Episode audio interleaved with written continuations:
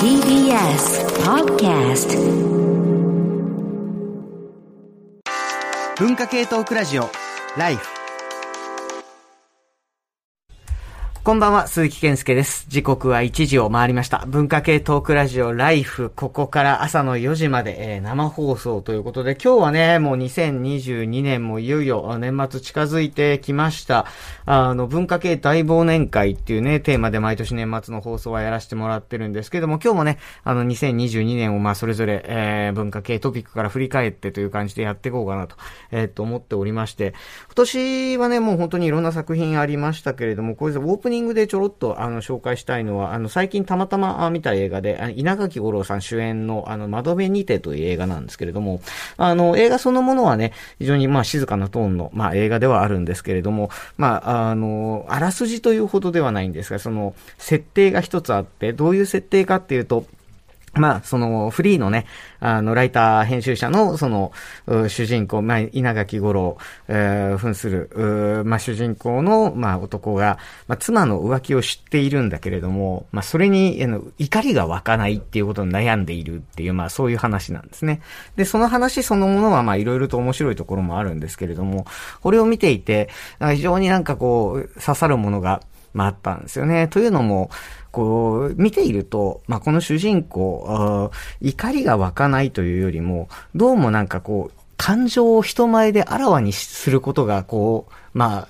戒められる現代において、すごく理想的な反応をするんですよね。誰に話を振られても、もうなんか、うんうんと話を聞いて、丁寧に返して、で、感情が表に、こう、わっと出ないようにするというね。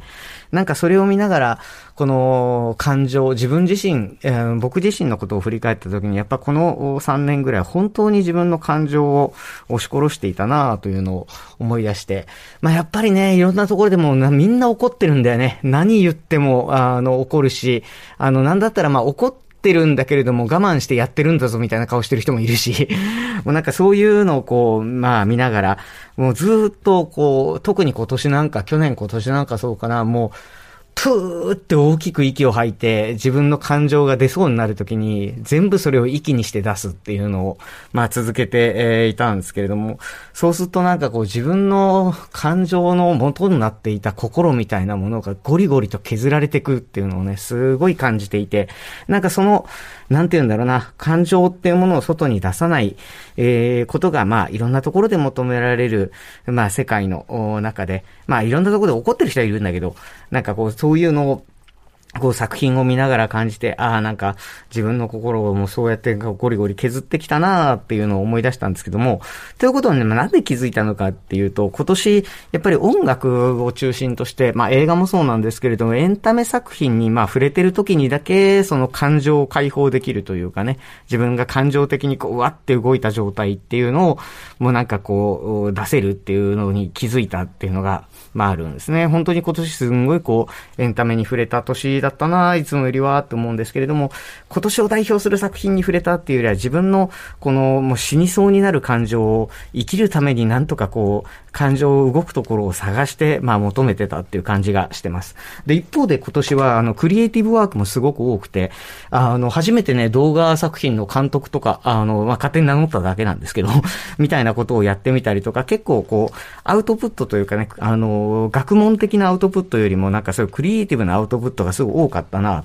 あの、たまたまなんですけど、えーそういう年だったり、していますが、まあそれも結局もう自分のこう、死にかけている感情に少しでもこう水をあげられたらいいなという、まあそういう思いでやっていたという話、そうです。12月のあの恒例行事をご存知の方はそろそろこの話来るぞと思ったと思うんですけれども、えー私があの、家から一歩も出ない音楽活動、ディープブレスプロジェクトというあの一人ユニットをやっておりまして、あの、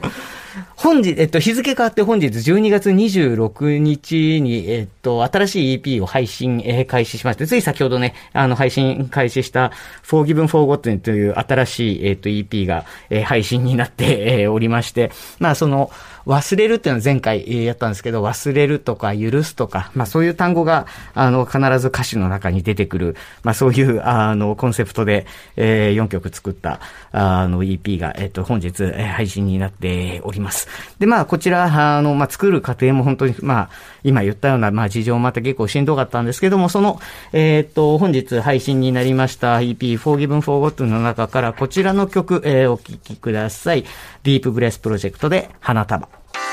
文化系トークラジオ、ライフ。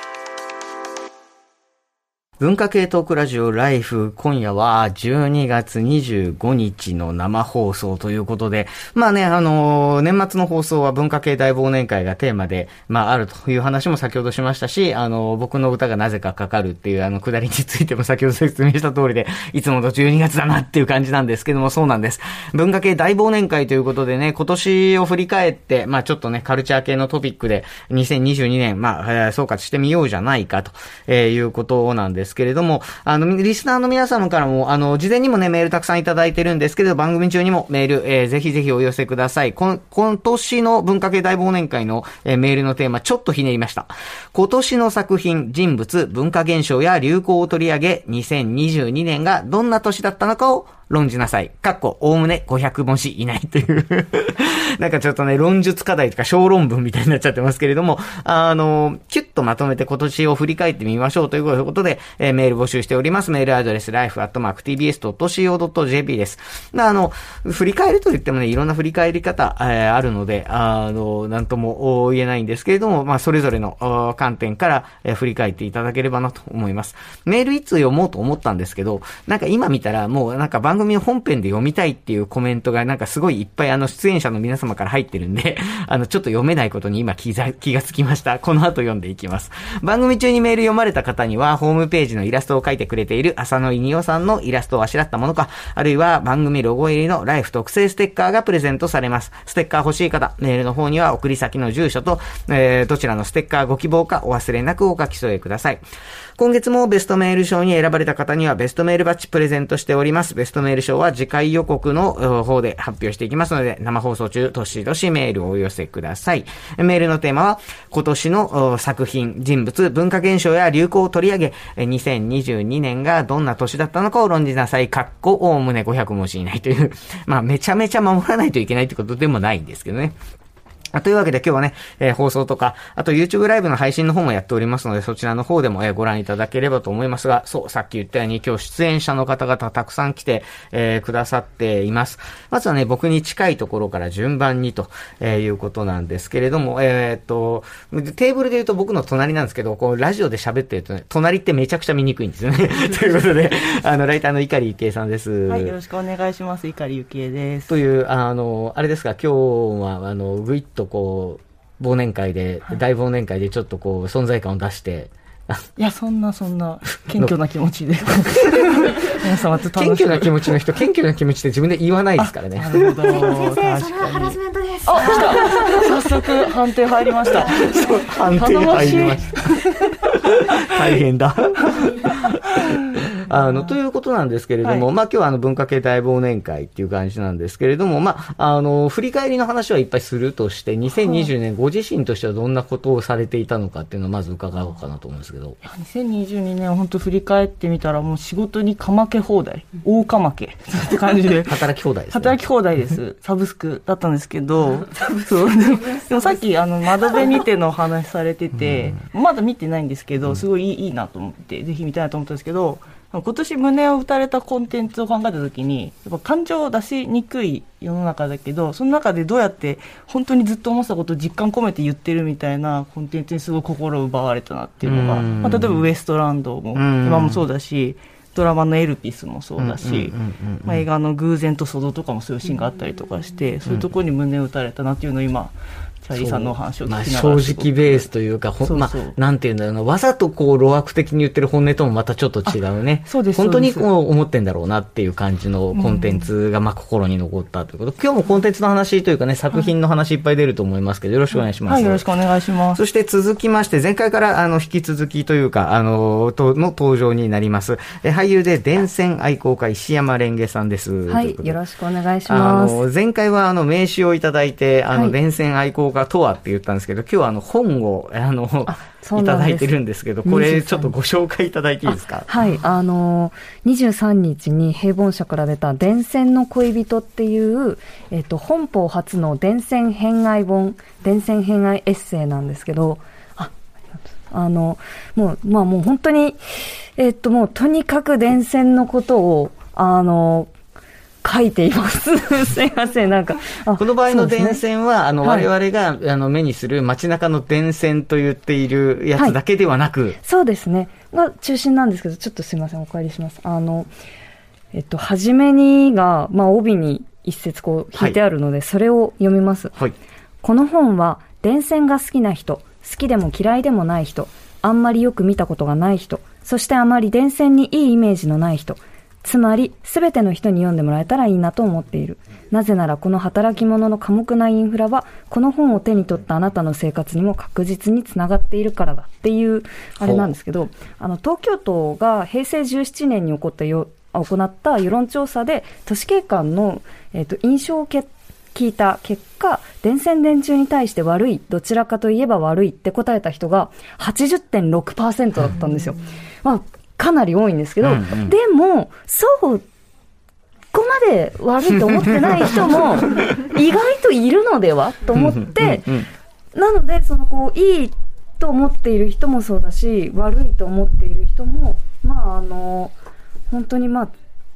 その、あのずっとこう、そんなにすぐ、まあ、無電柱化は進んでいますけど、すぐに離れられないものとして、こう、どういうふうな見方があるかっていうのを個人的な目線で紹介したりとか、まあ、電線工場とか、えっと、リサイクル工場のレポートとか、えっと、電線をテーマにした作品批評とか、いろいろ書いてます。本当にだもう電線にまつわるありとあらゆることをすべての人に向けてそうですね。はい。という、まあ、えっ、ー、と、こちらの本が、えっ、ー、と、今発売になっているんですね。はいはい、多分面白いと思います。はい。電線の恋人というあのタイトル言い忘れて思いましたけど、石山蓮華さんの新刊、電線の恋人、あの、ぜひね、ちょっと、あの、関心のない方もある方も、読んでいただければと思います。ということで、あの、ちょっとだけ読んだんだけど、はい、ありがとうございます。バックトゥザフューチャーって電線映画だったんだっていうね。そうなんですよ。そういうことっていう。そうなんです。うん、そう、電線がまあ登場するシーンなんですけど、うん、あれでこう提示されてる電線っていうのは、この映画にとって、あの、まあ、線がどうやって描かれているのか、家系図なのか、うん、えっと、引かれるレールなのか、未来へのこう、リニアな線なのかとか。めちゃめちゃビリビリしてるシーンって、あ、あれ電線があるからなんだっていうね。そうなんです。うん、そこに着目して、あの、表、あの、バックトゥーザフューチャー批評するって初めてですね。未来が電線にかかっているっていうシーンなので。なるほど。電線長くなってるけど。えっと、この、こちらの電線の、えー、恋人という石山蓮華さんの新刊、これ今日、もしかしたらプレゼントとかいただけたりします、はい、?3 名の方に。なんと。はい。はい。じゃあ、今日はあの、えー、リスナープレゼント3名様ということなんですけれども、4時まで、えー、ですね、えー、4時までの、えー、締め切りで、えー、life.tbs.co.jp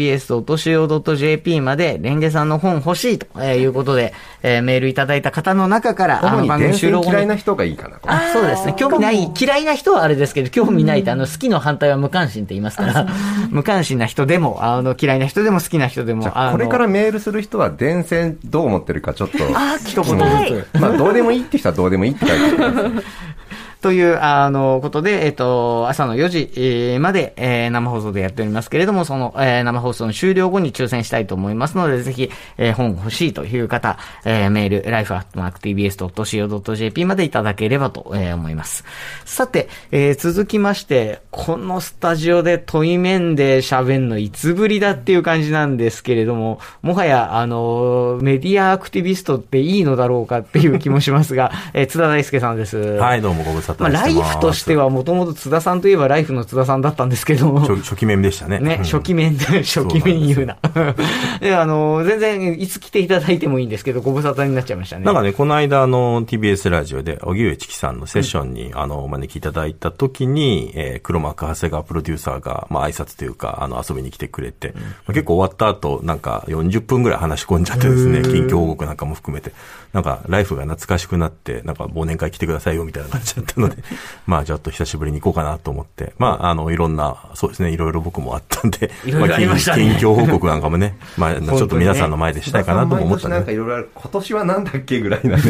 そうなんですけどね。今年ももちろんいろいろありましたけど、ライフとしてはね、イベントで絡んだのは2019年の名古屋以来ですか？そうですよね。なんか大変な時にね、当初の予定とは全然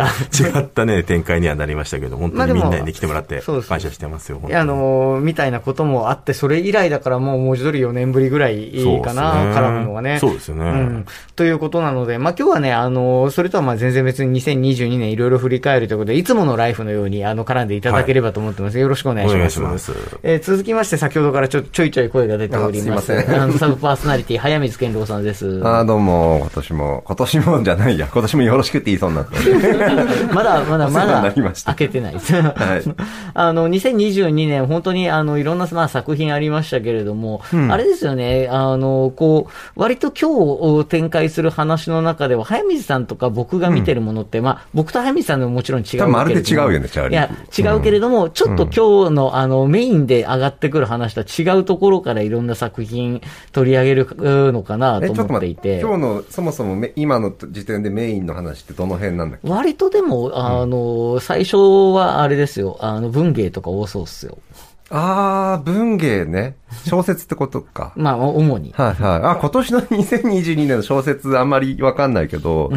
なんだろう、今年の全体の特徴で言うと、まあなんか短期記憶の短期化っていう感じがしていて、ねうんうん、前半の出来事が、もう相当僕の記憶の中から抜け落ちていて、あ、これって去年だっけっていうのが大体今年だなっていう、例えば、今年の前半ってさ、その宮迫牛牛場とかさ、すごいそれ一色で YouTube 埋まってたのに、今全く聞かなくなったなとか、あれ今年ですよみたいな。そもそも YouTube 見てない人には全然わからないし、ね、ああとなんだっけ、ウエストランドの話ちょっと先ほどね、はい、その M1 の話でしてたけど、はい、あそこで結構そのテレビ、今までのテレビの中、YouTube に負けてることへの反撃みたいなちょっと見方もできる、YouTube をこするみたいな、うんうん、その YouTube 感って多分 YouTube 見てる人たちには全く届かないだろうなっていうのは僕思ったことで、え、今、今 YouTube ってどのこと言ってるっていう、今年結構。初めているってだいぶ前だぞみたいな、うん。いや、今年の中で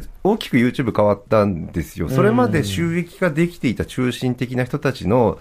なんかすごい、その、知名度がすごい下がっていって、収益できなくなってる人たちが、僕も見てた YouTuber が相当に疲弊して、そして後半全然違うモードで、まあ僕はちょっと格闘技とか好きなので、朝倉未来の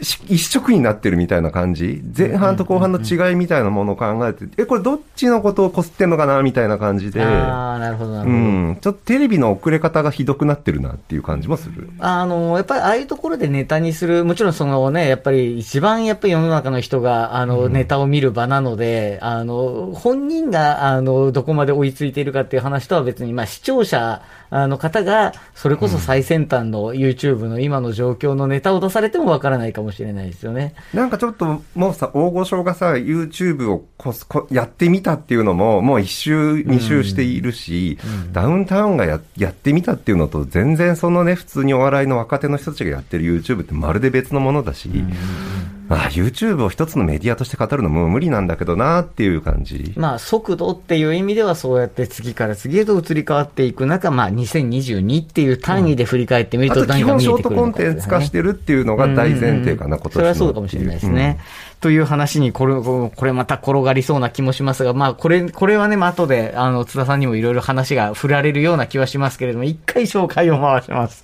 ということで、えー、その、えー、お隣書評家の倉本沙織さんです。キャスカントです。え、その登場は、えっと、今、考えた？あ、そんなことないです。ななんかちょっと今日ノリで、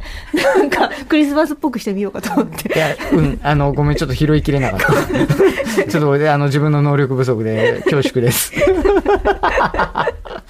ということなんですけど、まあさっきちょっとね、前半文芸の話が中心になるかもって言ったんで、そっちをそっちでわっとこう、まあ掘り下げて、あの、行くんですけれども、2022年個人的に振り返って忙しかったですか？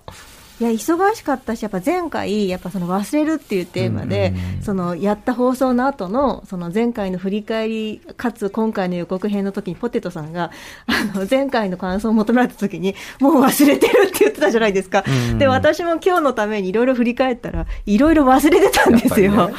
で、やっぱ、その中でも、あの、忘れるってテーマで、じゃあ今年の一番のコンテスト何だったかなって思った時に、やっぱり湯浅正明監督の犬王だって思ったんですよね。犬王って、あれはこう、村町時代に、この人々をみその魅了した、まあ、まあ、実在なんだけれども、記録はほとんど残っていない能楽師と、その相棒だった琵琶法師の友情を書くって話なんだけれども、まあ、その歴史の中に埋もれちゃった人の声を拾い上げていくことで、呪いを解いていくみたいな話なんですよね。うん、なんかそれを、まあ、その原作は古川秀夫さんなんですけど、うんうんうん、このアニメ化した時に、脚本を乃木明子さんがやってるんですよ。うんうんうん、でまあ、それによって、やっぱり、まあ、乃木さんなりの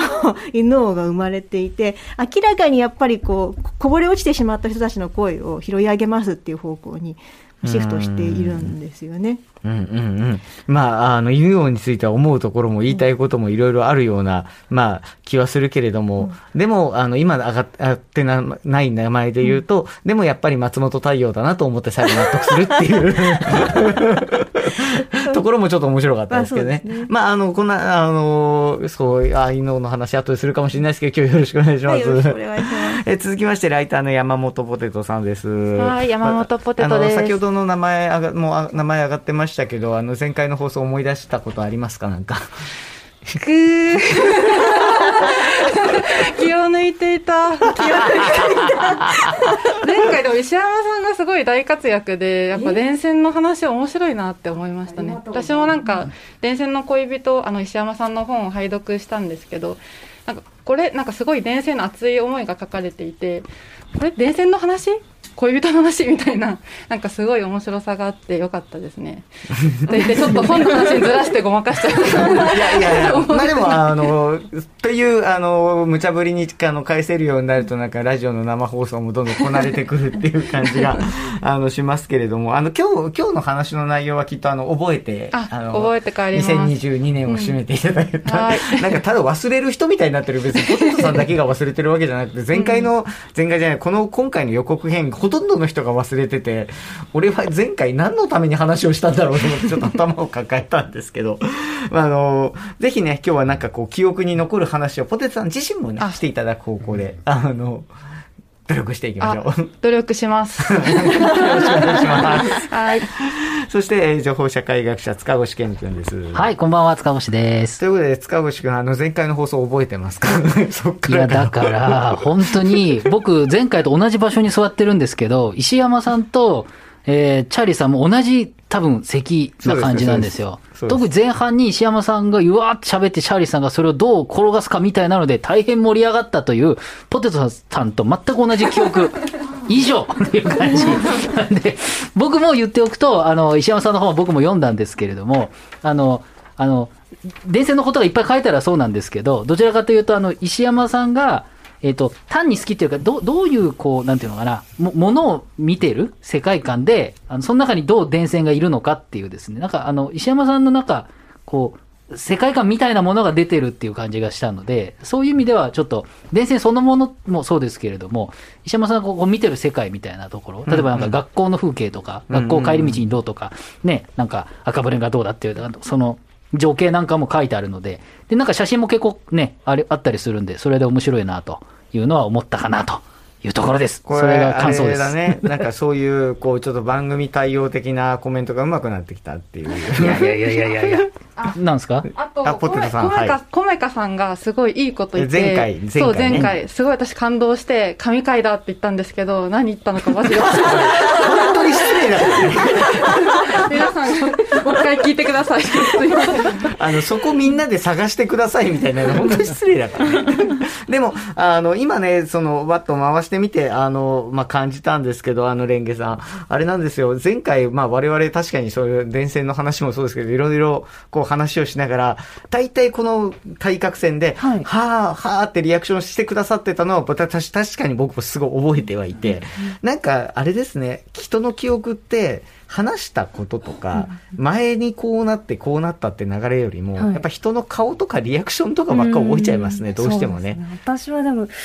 電線の話そんなしたっけ？と思って。したしたした。しましたっけ通常モード。そうだモードですね。なんかすごいみんな覚えてくれてて、話してよかったなって思いました。覚えて、今の話で言うと、電線の話をしたってことしか覚えてない可能性あるので、あの、クイズとか出した方がいいですよ。クイズ？あの、確かな情報がどこにもないんだけど。始まって30分、ほぼ電線の話なんか本当にありがとうございます。いいと思います。もう読むしかないですね、この本を読むしかないです。すごい、ありがとうございます。ということで、まあ、あの、その、始まって30分って言われたんで、なんかもう内容に入る前に曲行かなきゃいけないということなので、ちょっとあの、まあ、今日選曲、皆さんしてくださってるものの中から、まずはその石山レンゲさんの、まあ、選曲、行きたいと思うんですけども、ご紹介いただけますか？はい。えー、柴田聡子さんで、サイレント・ホーリー・マットネス・オールナイトという曲です。あ選曲理由なんですけど、まあ、オールナイトでクリスマスっていうことで、もう今夜にぴったりで、うん、で、まあ、この22年、あの、柴田聡子さんモデルで出しているメガネも買って、ずっと今年つけてて、まあ、でもちょっとつけすぎて緩んできちゃったので、今日はコンタクトそうなんですね。はい、あの、前回そのメガネの話を帰りしにしたので、ね、僕メガネ新しくしたんですよ。ああ、そうなんですね。本当に全然関係なかった。ごめんなさい。あの、メガネではなくて曲の話でした。はい。はい。じゃあ曲紹介改めてお願いします。柴田聡子さんで、サイレント・ホーリー・マッドネス・オールナイトです。文化系トークラジオ、ライフ。